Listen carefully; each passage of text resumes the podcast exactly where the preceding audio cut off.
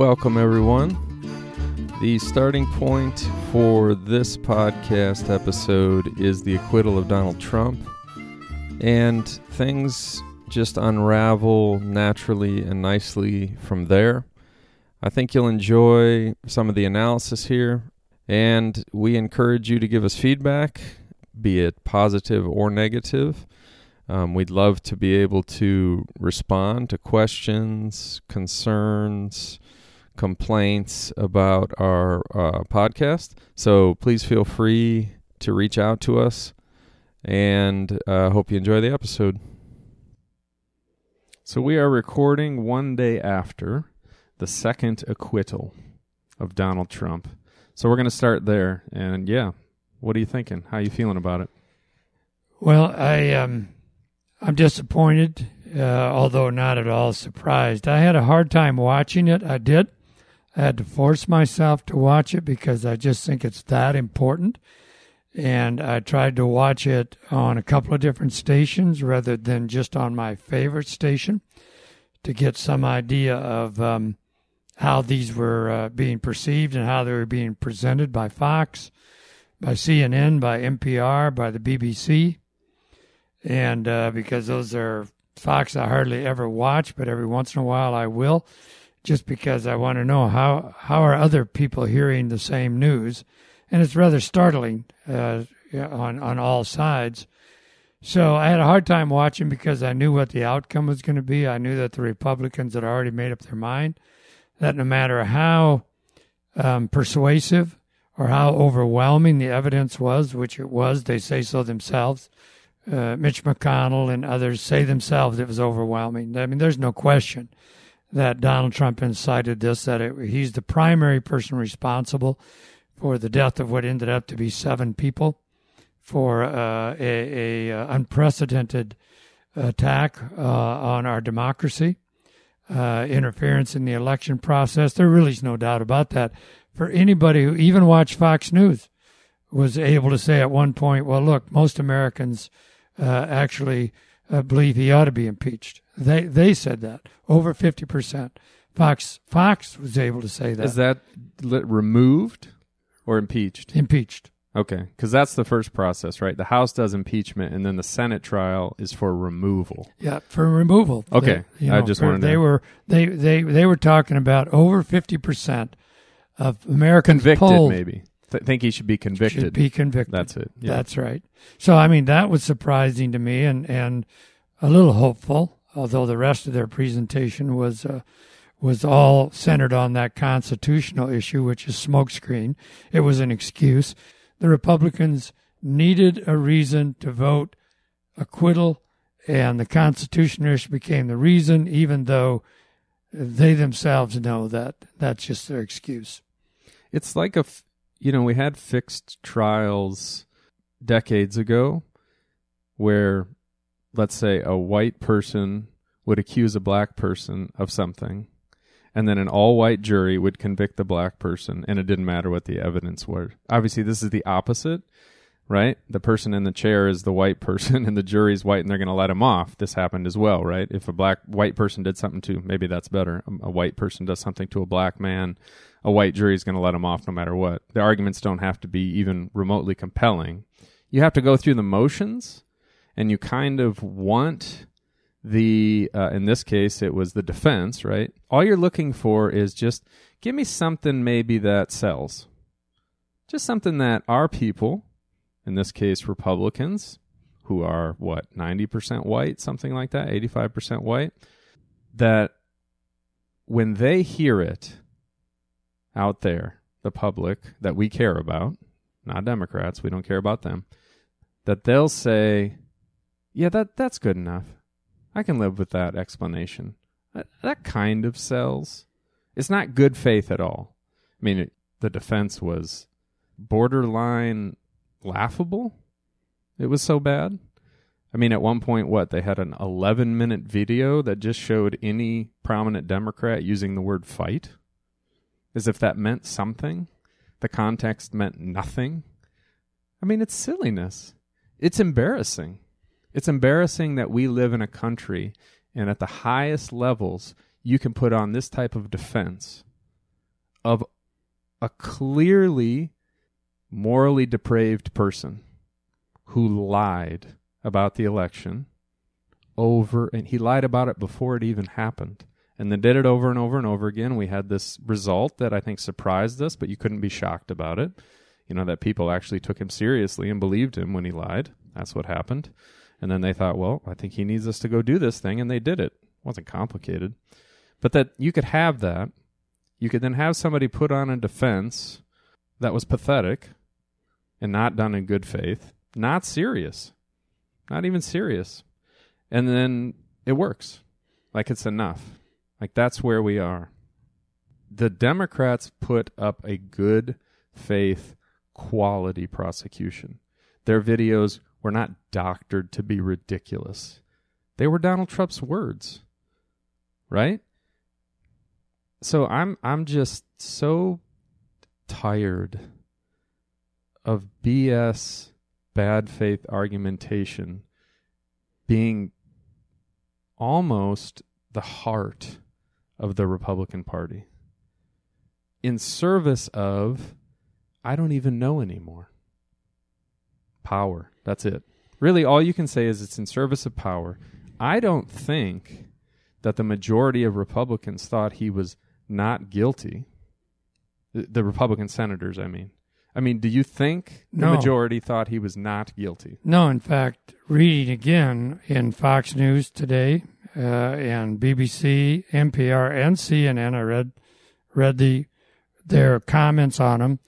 Senator after senator after senator who said they voted to acquit didn't say he wasn't guilty. In fact, they said uh, over and over again, they said it was inappropriate, it was deplorable, was the language one of them used, but it didn't even come close to meeting the standard for constitutional, for, for being constitutional to convict an ex president, to I see. impeach an ex Right, president. right. So I, I think absolutely they could not argue on the grounds that this man wasn't guilty.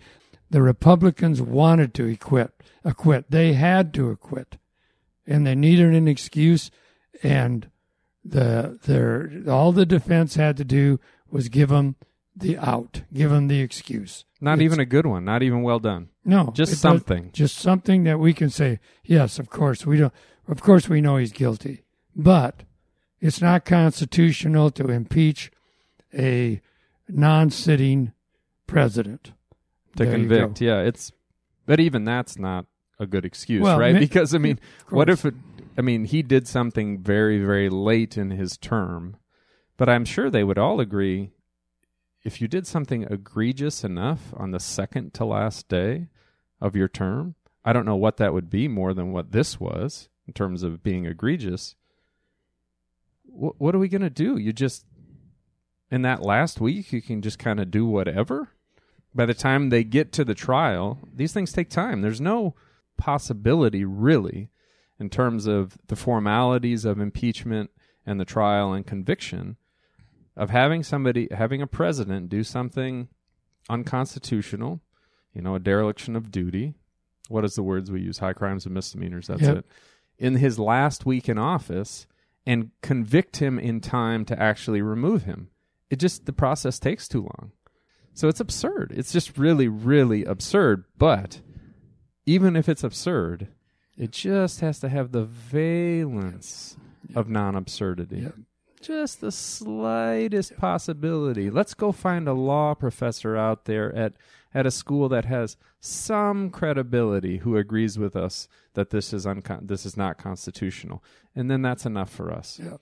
You know, integrity, decency, um, honesty be damned doesn't matter that's not what we're, it's not what this is about for the democrats it was and for the democratic party i think largely it is Yeah. but i don't think that's true of the republican party currently this is the sad the, the like the bigger sad point for me is what's happening is republicans are proving th- as politicians all they care about is power there's no greater virtue that they're protecting, right? They're supposed to be protecting the Constitution. They're supposed to be able to put um, the good of the country ahead of the good of their party. They are absolutely incapable of that right now. What that does to the general public is they say, oh, all politicians are like that. That's what they're all like. We don't have to be mad that these people couldn't put their country ahead of their party. Any politician would do it. Just reverse it. The Democrats would do the same thing. And I just think that's absolute. First of all, it's a cop out. It's a total cop out because then we can just vote however we want because all politicians stink. It's also just not true. Bernie Sanders and Mitch McConnell are very different people. One of them is a decent person with integrity who cares about regular people. Bernie Sanders, that is. Mitch McConnell has shown himself to be a man who cares only about power and keeping power, and really only for the sake of power. And that is true. He is representative of the Republican Party right now. You know, I mean, give me a break. Elizabeth Warren. These these are good people who would put the country over their party.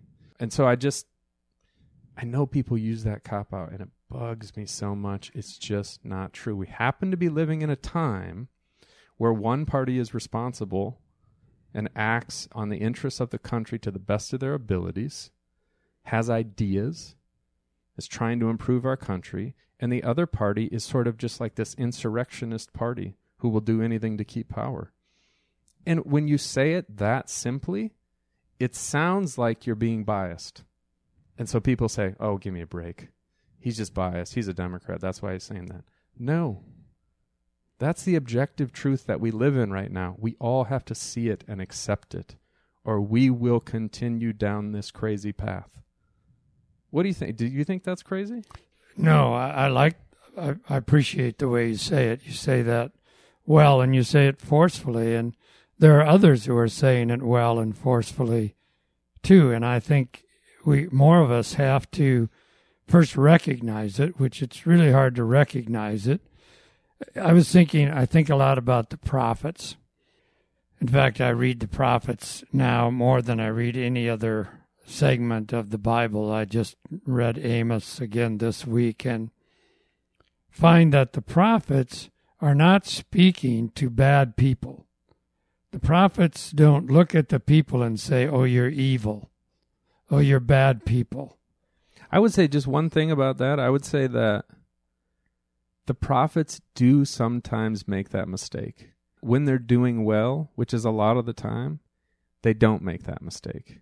Does that make sense? Because I think that the thing that we do too often is we glorify parts of the Bible, and nobody escapes the mistakes that humans make all the time, right? Not even the best the best parts of the Bible, not even Jesus, I would say, which I know is controversial, but even the prophets. So you will find parts where you're like, "Whoa, you are being really hard there. That's a little too much, right?" And so I just this that I think that corrective is helpful because somebody might go and read Amos and find a yeah. couple spots where he kind of goes over the top.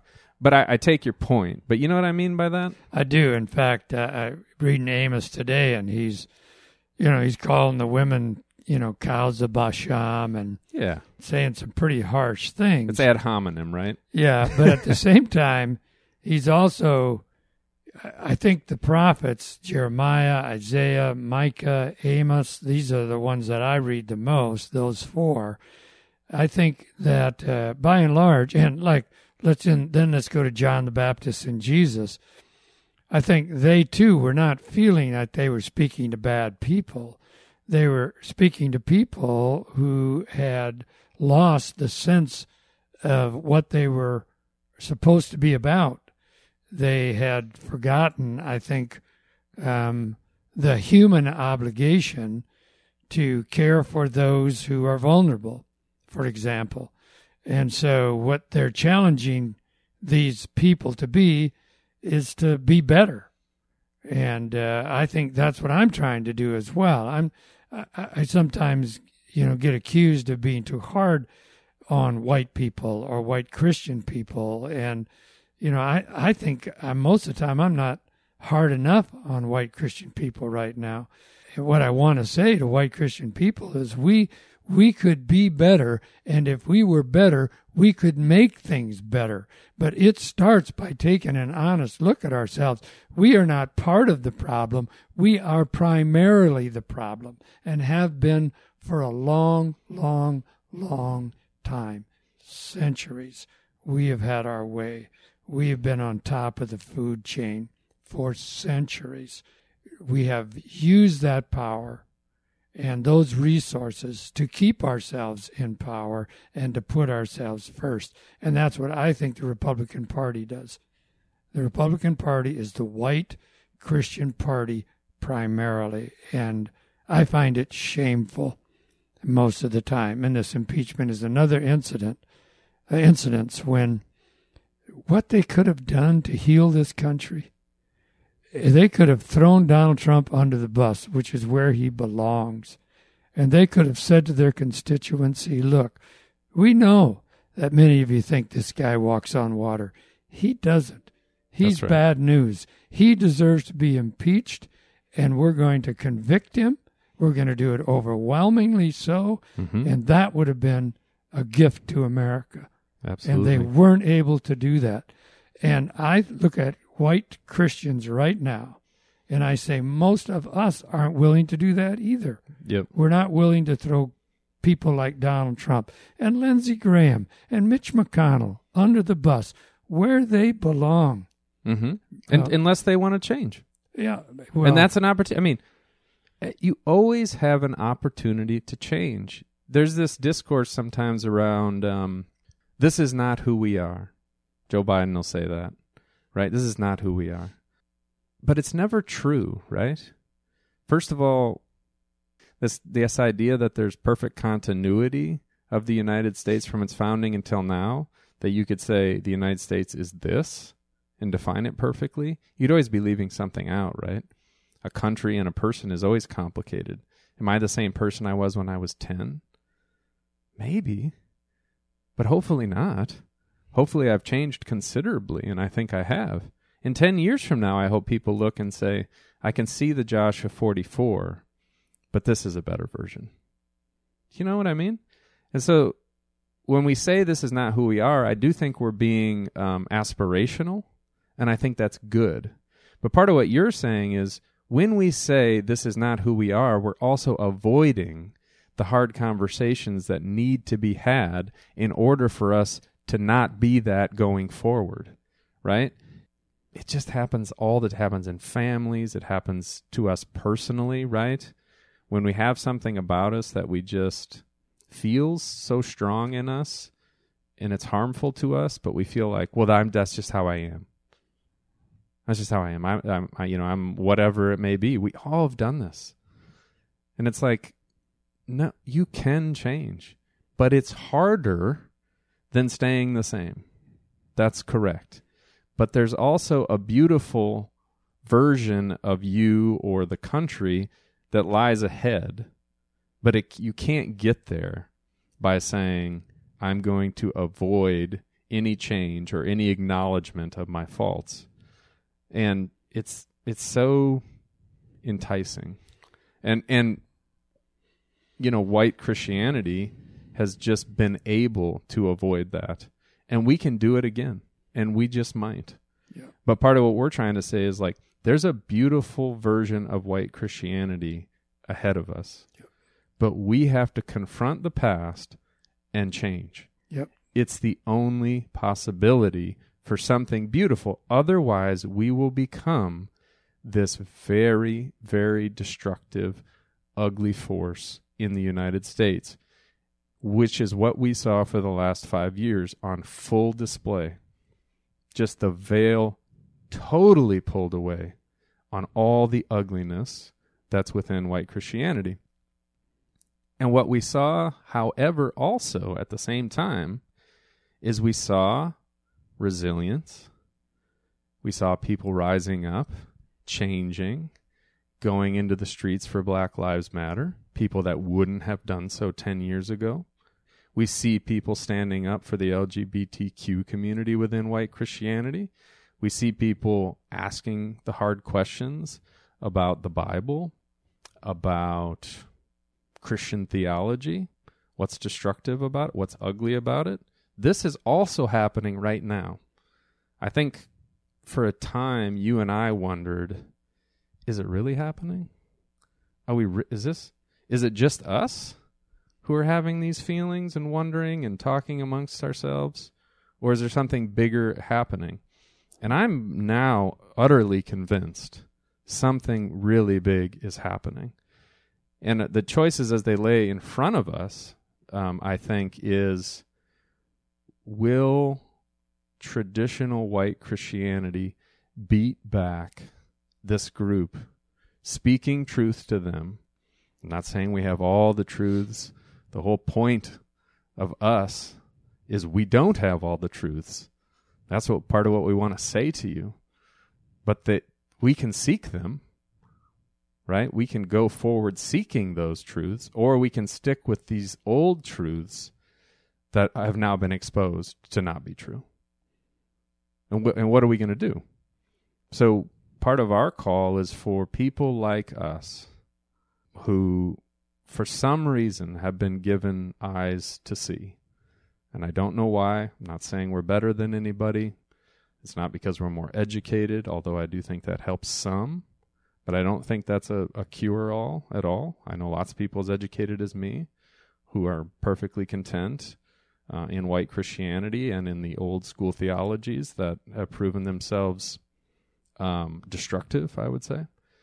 But for whatever reason, we have, and lots of other people have too, and they're ready to see and to wrestle and to change. Will we do it? Is where we are right now, I think. Yeah, I think one of the things that I think 20 years from now in college classrooms, podcasts like this one, and there are many, many podcasts like this one. It won't be this one because we're it won't be this time. one, but, so but I- let's not like this one. be like this. Right. We're going to be required curriculum in colleges as college professors try and help students, religious students and others, understand what happened to white Christianity in America and how it declined so rapidly. mm-hmm. And uh, I think podcasts like this are going to be important, uh, almost prophetic in that regard, unless, because this is the reason we do podcasts like this, unless enough people listen to podcasts like this and say, hey, you know, they may be full of baloney in some places, but they got a point. And the point they have, we should be thinking about. We should be thinking about these things because if we could start having a conversation around these things, if we could have a fellowship of um, of people who said, who were able to say, I don't, what I care about is what path are you on? And who's walking with you on this path? Because I don't care who they are what their brand is or any of that. If they're walking toward goodness and light and kindness, if they're seeking the common good, if they're seeking to uh, drive down, to break down walls and barriers, then I'm with them and they're with me. Mm-hmm. And we can begin to build on that, I think. Yeah. And, and it, for me, things like the Bible would still be important in that type of a group. For me, that would still be important. The Bible Bible's right. still an important book to Yeah. me, extremely important book to me. And uh, being a Christian is extremely important to me. I'm never going to give up on that totally. I'm Right. just not. That's my tradition. That's who I am. But I need to be with people who want Christianity to evolve and get better and grow Mm-hmm. and grow into the future.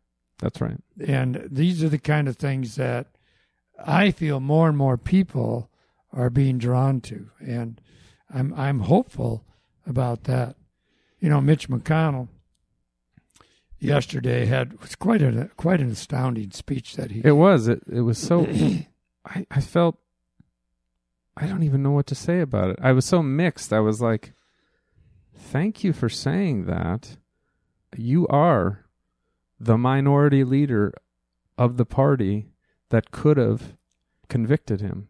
And if you had said, "We're doing this," you could have gotten all your people in line, probably every last one. And not only that, but you'd have changed America for the Yeah, better. just like that. Yep. That that that one small thing would have changed America for the better. Absolutely. We'd have started moving us in the right direction. Yep.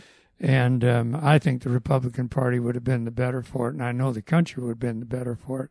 But here's the thing that, again, the going back to that bothered me. He's like, 74 million people aren't responsible for the insurrection. A few hundred people are.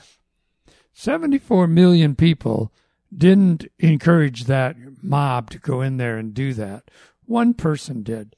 And this is the kind of thing that just drives me crazy because it's not helpful. Yes, 70 more, 74 million people are responsible. They voted for Donald Trump when they had a better candidate.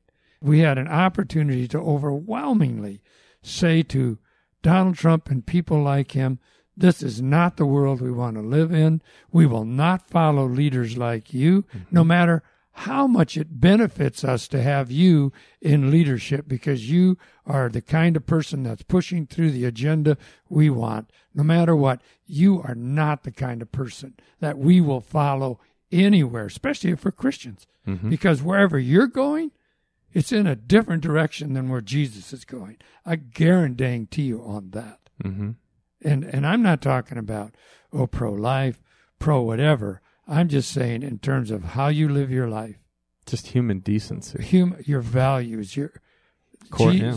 your your your willingness to put others first, your willingness to suffer for the sake of others, the servant, all of these things Mhm. that that draw me to Jesus and will Yeah. always draw me to Jesus. hmm You know, I guarantee you, him and Donald Trump are not on the same path. That's right. If they are, I'm not. I don't know what path I'm on. Then I'm not on the Jesus path. If Trump is, that's all I That's need. to- correct. If Trump's on the Jesus path, I'm not. And don't want to be. No, I, that's right. That would be that would be the ultimate truth. That's right. Um, And people again who supported Donald Trump don't want to identify with him. They want to say, "Well, no, it's not that we think he's a good guy. It's not that we want to be like him. It's not that we are like him.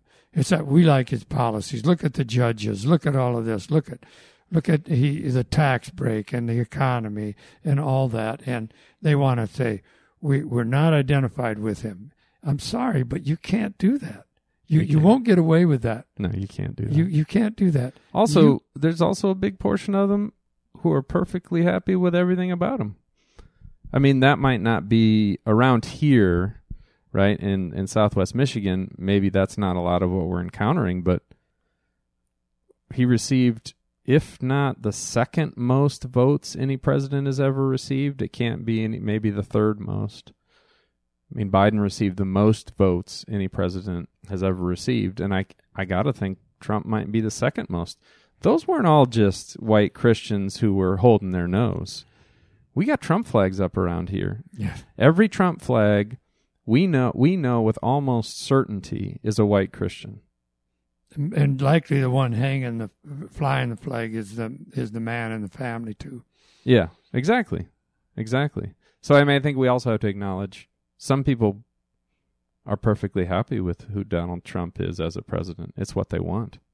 Which is even scarier. Yeah, but we can confront that. I mean, I think this is what my my call out to people who are listening to this podcast is pretty soon Josh and I need to stop focusing on Donald Trump. We are compulsive about this guy and have been for a long, long time. Well, it's almost behind us now. And you know, I mean now it's almost behind us, I think, in, in less than two, you know, in four years he runs again.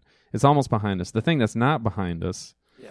is his movement is not behind us. no, The- Trumpism. part of what we had part of what we're um, lamenting is that there was this opportunity yesterday Mhm. to start to say trumpism will not be a legitimate part of one of our two parties so it will have no place it will have no organizational space in American politics. It could carve its own, but it's not going to. Obviously, it's not going to be the Democratic Party. And yesterday, the Republicans could have said, "Not here either." And so, I think, yes, we don't want to be obsessive about Donald Trump, but we also can't pretend that it. You know, we're we're just acknowledging it's not over. Right, right.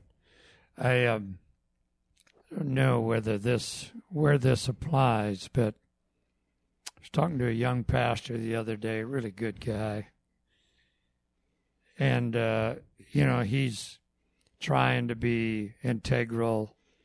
He's trying to to speak truth in a way that's nuanced and subtle because in some ways he really doesn't have a, a choice to do anything other than that because it's such a dangerous place the church right now to to be honest to be transparent if you're a pastor uh, it's you are vulnerable um, there are you know people are listening for trigger words and all that but he said uh, he's reading um, um, Brian McLaren's book, Faith After Doubt, Mm-hmm. uh, something you and I'll talk about in a Yep. in a future podcast.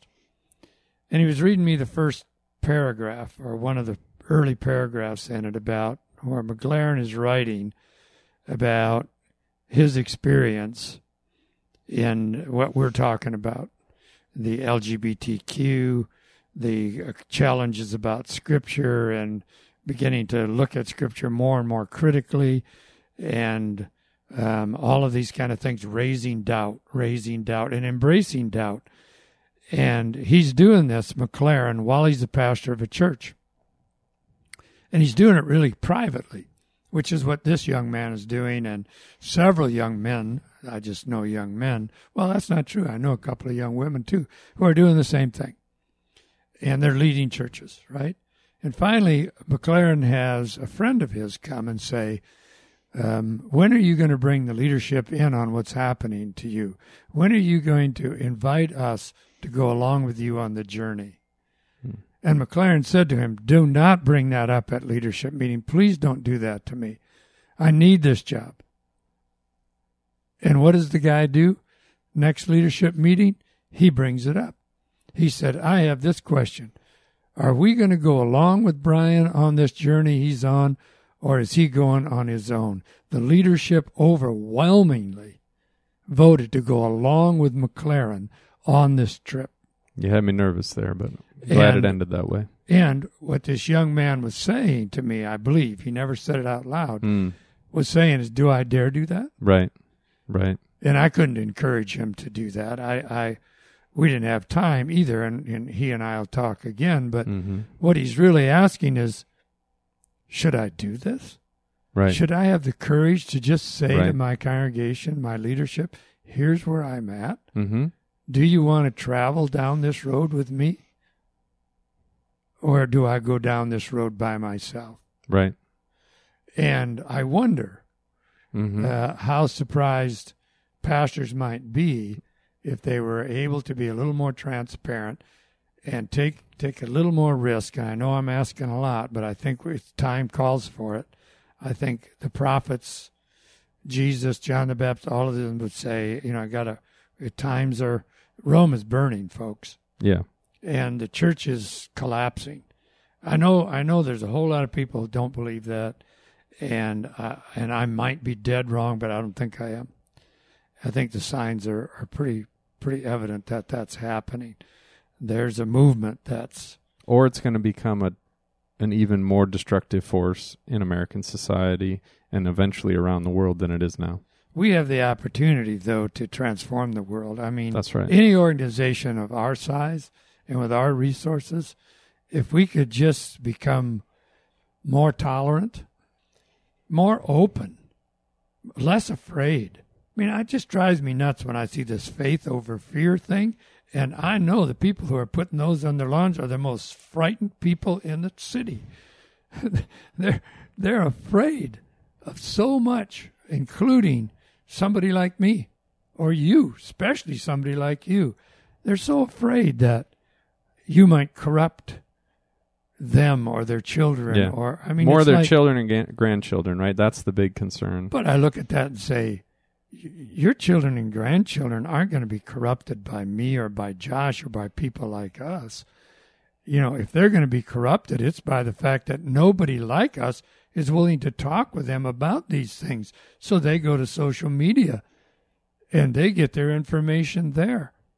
They don't get it from people who love them and they trust. I'm not worried about our children and grandchildren. Mm-mm. They're able to talk about this stuff. Mm-hmm. They're going to be fine. They're going to take a critical look at lots of things in life and make decisions for themselves.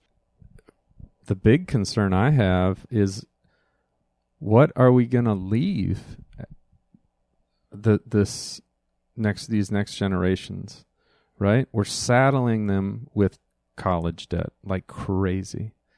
We're dropping them into capitalism, which is frankly predatory capitalism. Doesn't care for all the workers, doesn't take care of people, doesn't give people the health care they need, doesn't give people the vacation time and the family leave that they need. Maternity leave. There's no guaranteed maternity leave in this country, let alone pater- other countries already have paternity leave. And um, systemic racism. How is it in 2020?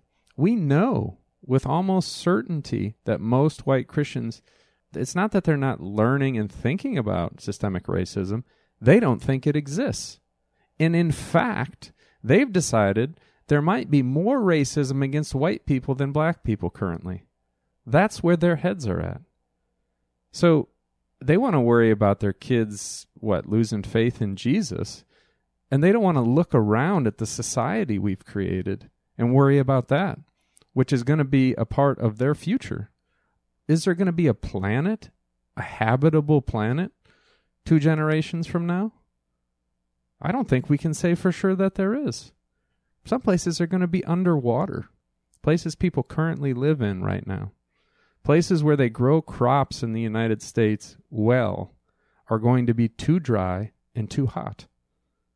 I mean, we're two, three decades into this conversation, and one of our two major parties, and it happens to be the party that has most white Christians in it, is still not sure climate collapse and climate change is a thing.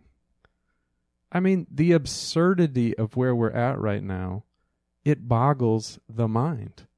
The fights that we are having, the fights that Christians are cho- white Christians are choosing to have, it can't take us into a flourishing, good, beautiful future. It just can't. And what we need to do, and I'll just sort of end. This is uh, probably the last thing I, I really want to focus on today. Is like I listened, and I had you listen a little bit to it to this African American man. Uh, Cornel West is his name. He's a public theologian and um, philosopher, and he has this infectious personality. And he was talking about the importance of embracing struggle.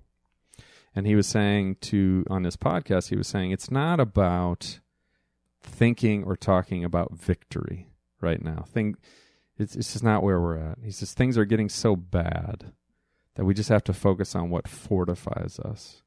Right? And he says there's a certain victory in sustaining a high quality struggle, a struggle rooted in integrity, honesty, decency, and service to others it was it was such an important word to me. Um, and I realized as I heard it, I realized white people, generally speaking, we don't know anything about struggle. Not really. We all have our daily struggles, our personal struggles, but like the struggles that black Americans, and in his case, black Christians, think of that in this country, what they've had to put up with. And here they are, still struggling, still fighting, still believing in our country, right? And I love this idea that uh, for us as we work in Israel Palestine too, we we've learned if you're going to focus on victory, which is what he's saying, he's like we can't be thinking about victory right now. If that's going to be your focus, you will give up. So this beauty of saying sustaining a high quality struggle, he says in here, it there's a certain victory in that alone and that's that's sort of the word I want to give to people who are who are ready, you know. If you're not ready, I hope you get ready someday for this struggle because we need everybody.